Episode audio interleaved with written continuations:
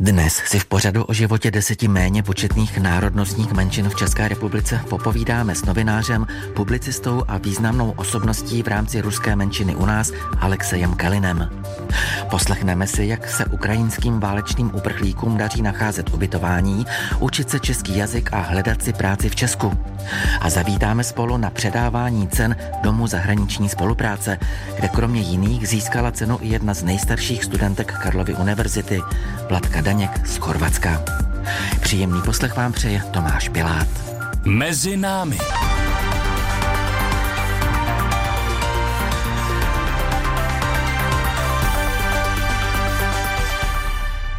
Alexej Kalin prožil celý svůj život v Česku.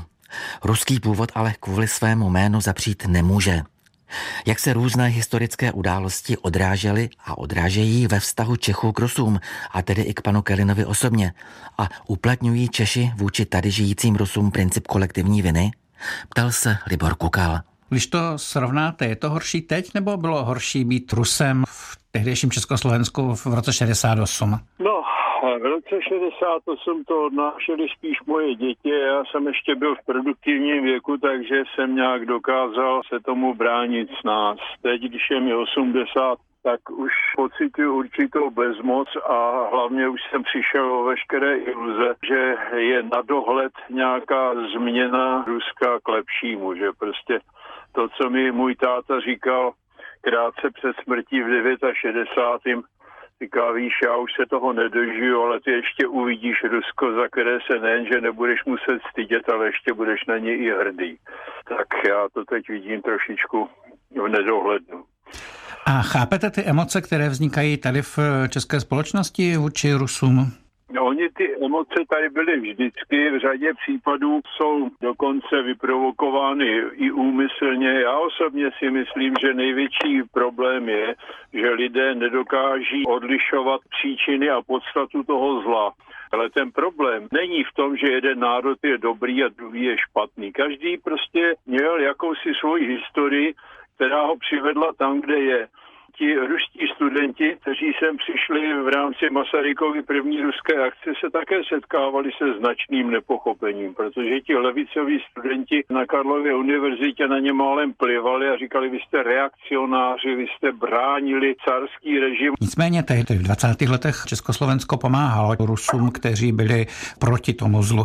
Myslíte si, že současná Česká republika tu bohužel tedy menšinu, ale přece jenom existující menšinu v Rusku, která je proti tomu současnému režimu podporuje dostatečně nebo podporuje ji vůbec? No, určitých ojedinělých případech ano. Týká se to například mého dobrého přítele profesora Andreje Borisoviče Zubova, který tady dostal čestný doktorát Brně, dostal nabídku katedry. Co si myslíte o politice nevydávání víz Rusům? Není to do určité míry kontrapunkt k té situaci ve 20. letech, kdy Československo vlastně pozvalo ty opozičně naladěné Rusy a poskytlo jim azyl?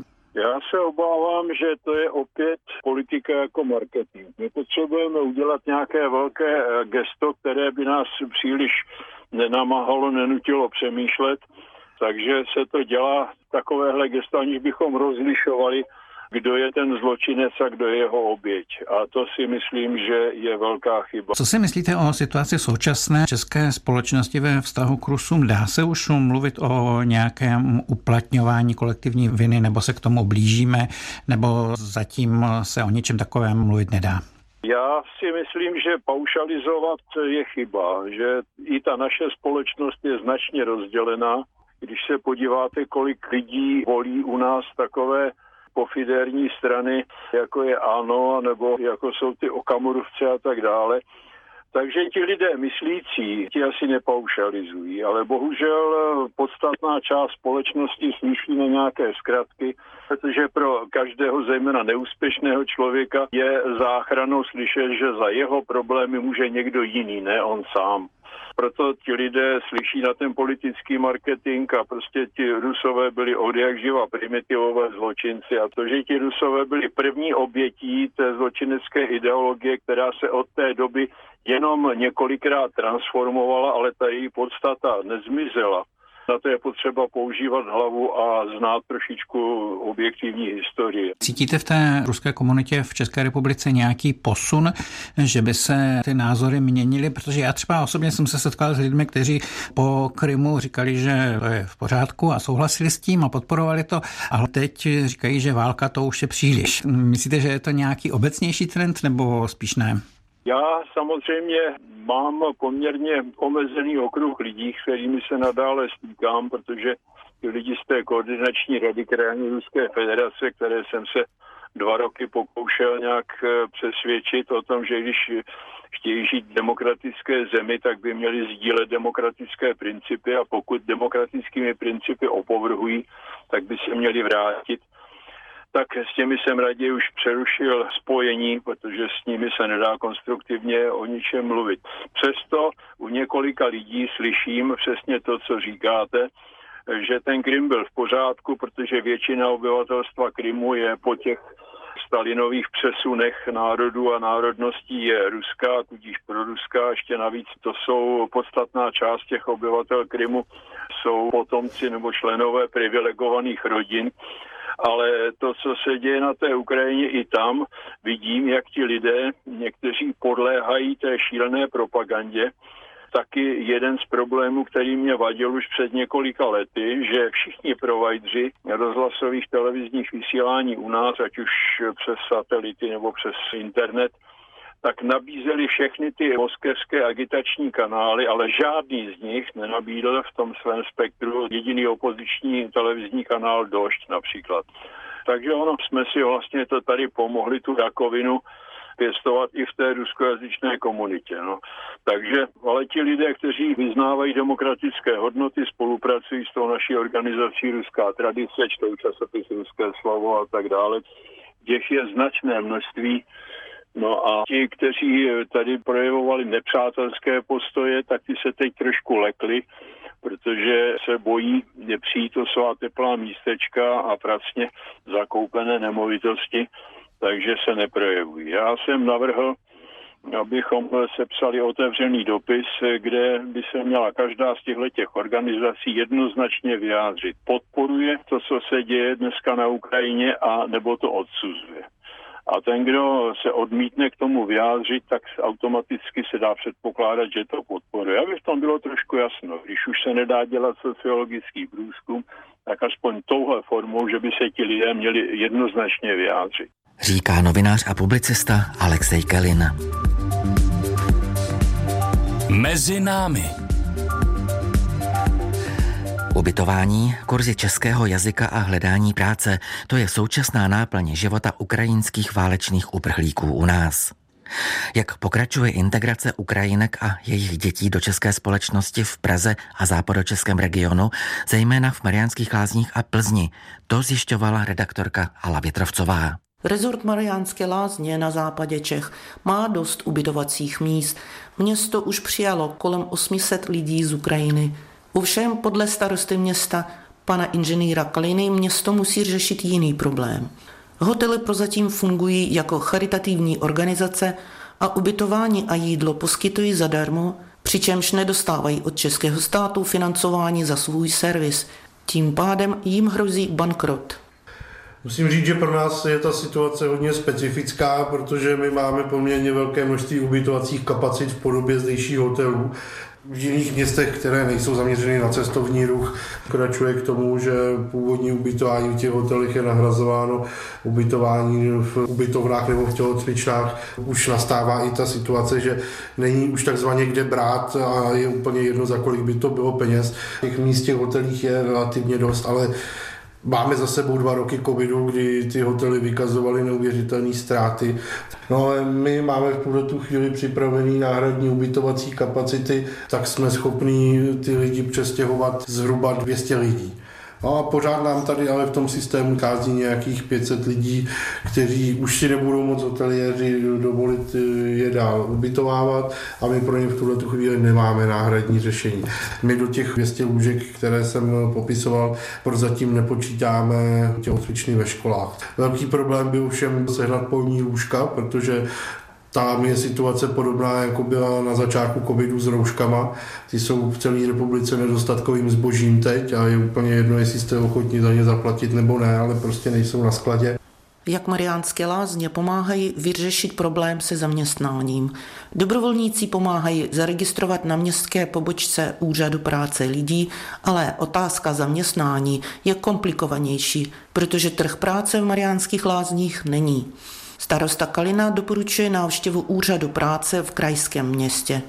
My tady máme zprostředkovatelnou práce, ale nemáme tady trh práce. Trhy práce jsou jenom v okresních městech, takže na trh práce musí lidi jet do Chebu. Když prostě člověk na blind eh, vyrazí s tím, že hledá práci, tak se to právě týká té prostředkovatelny. To přijde do Mariánek do pobočky úřadu práce, nahlásí se, oni ho vedou v evidenci a pomůžou mu hledat práci. Ale pak je tady druhá možnost a je ten uprchlík ubytován v hotelu, zjistí se, že to je třeba kuchař vyučením, takže může pomáhat v kuchyni.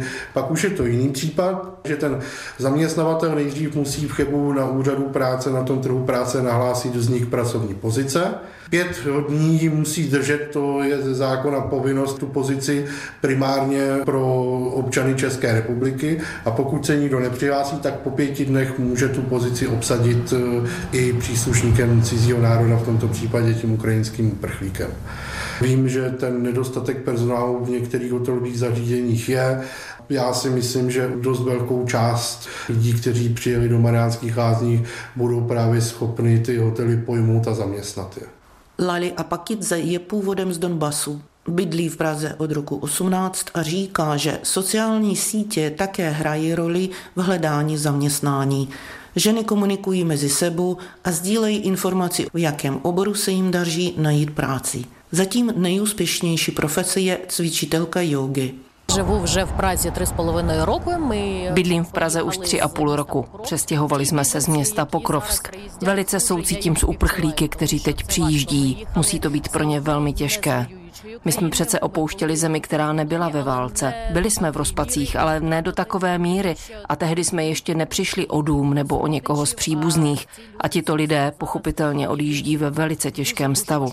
Na sociálních sítích jsem účastnicí skupiny Maminky Prahy. Tu založila moje kamarádka a hodně lidí tu skupinu navštěvuje. Ptají se na lékárny, jak se dá domluvit návštěva pediatra nebo alergologa. Absolutně všechno záleží na úrovni vašeho vzdělání. Pokud umíte třeba anglicky, budete to mít o hodně jednodušší. Okamžitě můžete jít do práce. Neznalost českého jazyka je vážnou překážkou pro ukrajinské odborníky, které jinak jsou vítaní v Čechách. Právě neznalost češtiny přiměla k návratu domů vysoce kvalifikovanou doktorku ze západu ukrajinského města Ternopil. Ivan Berec vypráví, že se snažil paní doktorce pomoci a dokonce navštívil s ní pracovní úřad v Karlových Varech. Західна Чехія дуже потребує медичних працівників. Západní Čechy velice potřebují zdravotnický personál. Čeští zdravotníci zpravidla jezdí jako pendleři pracovat do Německa. Proto je tu pracovních míst skutečně dost. Avšak pro práci na plný úvazek musí ukrajinští lékaři umět česky aspoň na úrovni B2. Potřebují minimálně dva měsíce na to, aby té jazykové úrovně dosáhli. Priorita v České republice je znalost češtiny. A pak už záleží na kvalifikaci daného zdravotníka. Jeli jsme do Chebu. Vedení chebské nemocnice by se radostí přijalo do svého týmu zdravotníky z Ukrajiny. Jenže je tu jeden háček. Znalost jazyka na úrovni B2. Pokud člověk neovládá češtinu v této úrovni, nemůžeme ani poslat žádost na ministerstvo zdravotnictví s účelem získat oprávnění pro lékařskou praxi. Totež nám potvrdili v Karlových Varech na personálním oddělení pro západočeské nemocnice.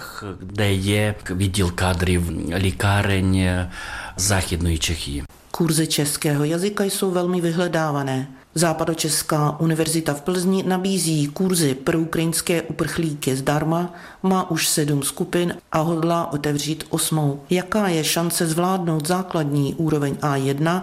Za dva měsíce trvání kurzu vypráví Jan Hartmann, lektor Ústavu jazykové přípravy Západočeské univerzity. Studenti jsou velmi šikovní a hlavně snaživí. Při té výuce vlastně není žádný problém. Ani ta jazyková bariéra není tak velká, jak jsem si zprvu myslel, že by mohla být. Ale myslím si, že tu A1 minimálně by na ní mohli dosáhnout a někteří určitě přesáhnou. Tomu říkáme čeština pro přežití, aby ty lidi se dokázali orientovat ve městě, aby se dokázali ptát na nějaké základní otázky, aby se dokázali zvat na úřadě. Takže opravdu ty největší základy, aby se mohli trochu domluvit. Julie opustila Ukrajinu v půlce března a nyní bydlí se synem v Plzni a očekává, že kurzy českého jazyka jí pomůžou s adaptací do české společnosti. Pro snadnější komunikaci s Čechy, abych si mohla najít lepší práci, aby adaptace mého dítěte v České republice byla lepší. Čeština je trochu tvrdší, protože my slova změkčujeme, ale v zásadě, pokud si ten cíl stanovíte, můžete se jazyk naučit. Není složitý. To možná ji vyvčit, nevažká. Říká paní Julia, která od půlky března bydlí se synem v Plzni a očekává, že kurzy českého jazyka jí pomůžou se začleněním do české společnosti. Posloucháte pořad Mezi námi. Magazín o národnostních menšinách. Premiéra v sobotu po 15. hodině na Plusu. Dům zahraniční spolupráce vyhlásil minulý týden vítěze cen za rok 2021. Ocenění už po čtvrté udělil výjimečným projektům v oblasti mezinárodního vzdělávání, které jsou financované z programů spravovaných právě Domem zahraniční spolupráce. Nominovaní mohli uspět v sedmi kategoriích, například inkluze a diverzita nebo ekologická udržitelnost a dalších. Více se tématu věnovala Rena Horvátová, která na začátku oslovila ředitele Domu zahraniční spolupráce Michala Úla. My se snažíme právě podpořit eh, ty organizace tím způsobem, že oceňujeme právě v těch kategoriích, které považuje program Erasmus Plus za důležité. Jsou to kategorie inkluze a diverzita, pak eh, ekologická udržitelnost, digitalizace, participace, flexibilita a inovace, což jsme udělali právě kvůli covidu. A pak máme kategorii jednotlivců, kde oceňujeme lidi, kteří vyjeli do zahraničí nebo přijeli do zahraničí. A pak poslední taková obecná kategorie internacionalizace, protože to je to naše hlavní poslání. Říká ředitel Domu zahraniční spolupráce Michal Úl.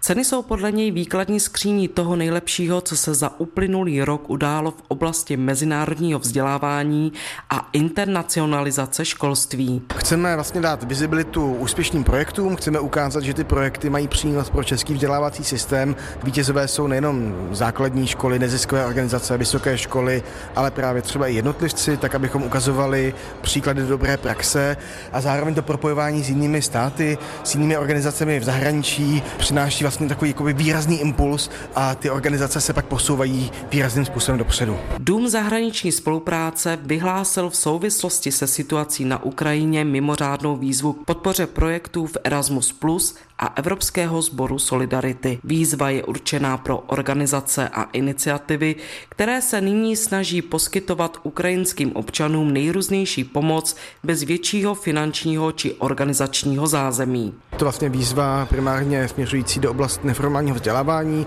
na neziskové organizace, které by mohly pořádat aktivity, které směrují na pomoc vlastně těm ukrajinským běžencům, uprchlíkům do České republiky a ta paleta vlastně je postavena tak, že se to týká právě neformálního vzdělávání a ten termín té výzvy je 4.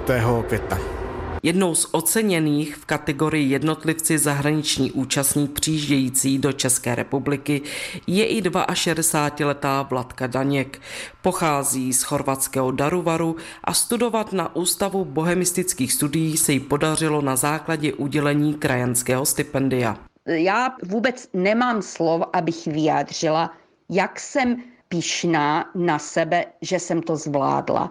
Když se mě ptali, proč přece jdeš studovat, tak já jsem řekla proto, že nejdřív chci a druhý můžu. Nebojím se ty práce. A jako měla jsem docela fof. V tom prvním semestru jsem si říkala, když jsem viděla, že jsem seděla ve školních lavici se studentmi, kteří byli mladší než naše děti. Takže jako já jsem si říkala, jak já budu s něma držet krok, jak já to všechno zvládnu. Ale ukázalo se, že oni možná mají víc energii, ale já mám víc zkušenosti.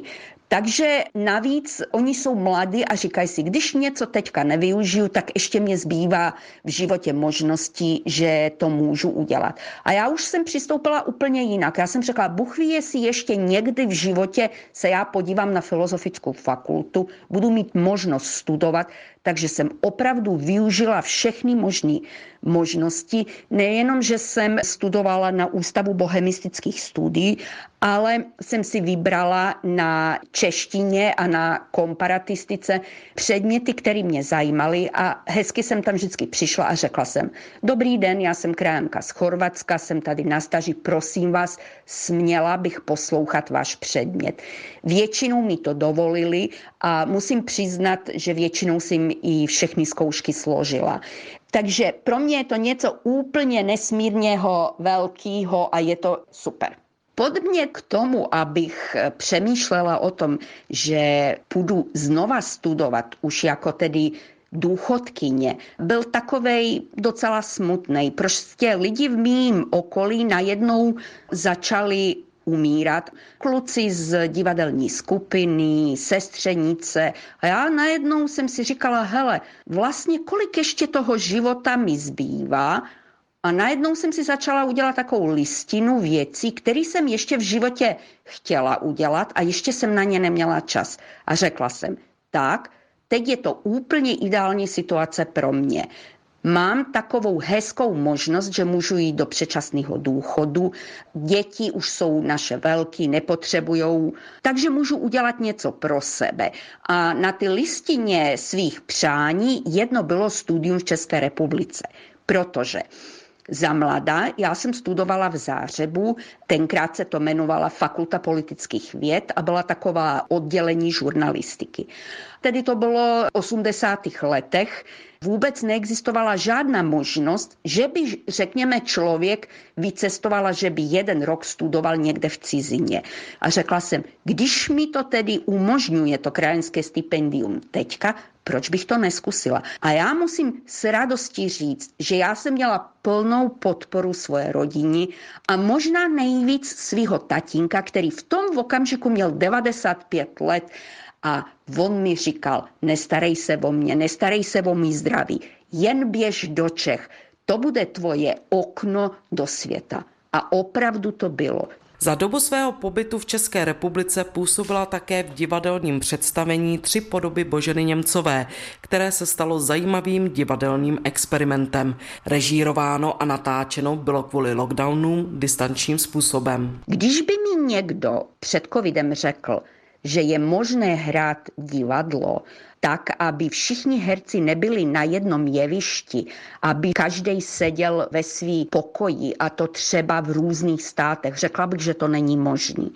Takže distanční divadlo, který jsem zažila, je zkušenost, která byla nejenom nesmírně zajímavá, ale vlastně strašně poučná. Zjistila jsem, že aby se udělalo divadlo, lidi můžou využít i úplně nový prostředky. Takový divadlo, jaké jsme hráli my přes Skype, profesionálové ho natočili, což dalo ještě jednu strašně zajímavou možnost. Je to nová zkušenost, která se vlastně opravdu hodí pro takové amatérské skupiny. Říká 62-letá Vladka Daněk, která pochází z chorvatského Daruvaru.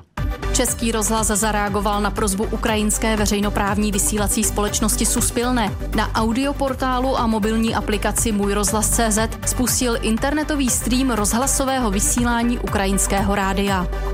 Радіо Чеський розглас відповідає на запит українського суспільного мовника Суспільне. Це означає, що ви можете слухати інтернет-трансляцію радіомовлення українською мовою на аудіопорталі та в мобільному додатку mujrozhlas.cz.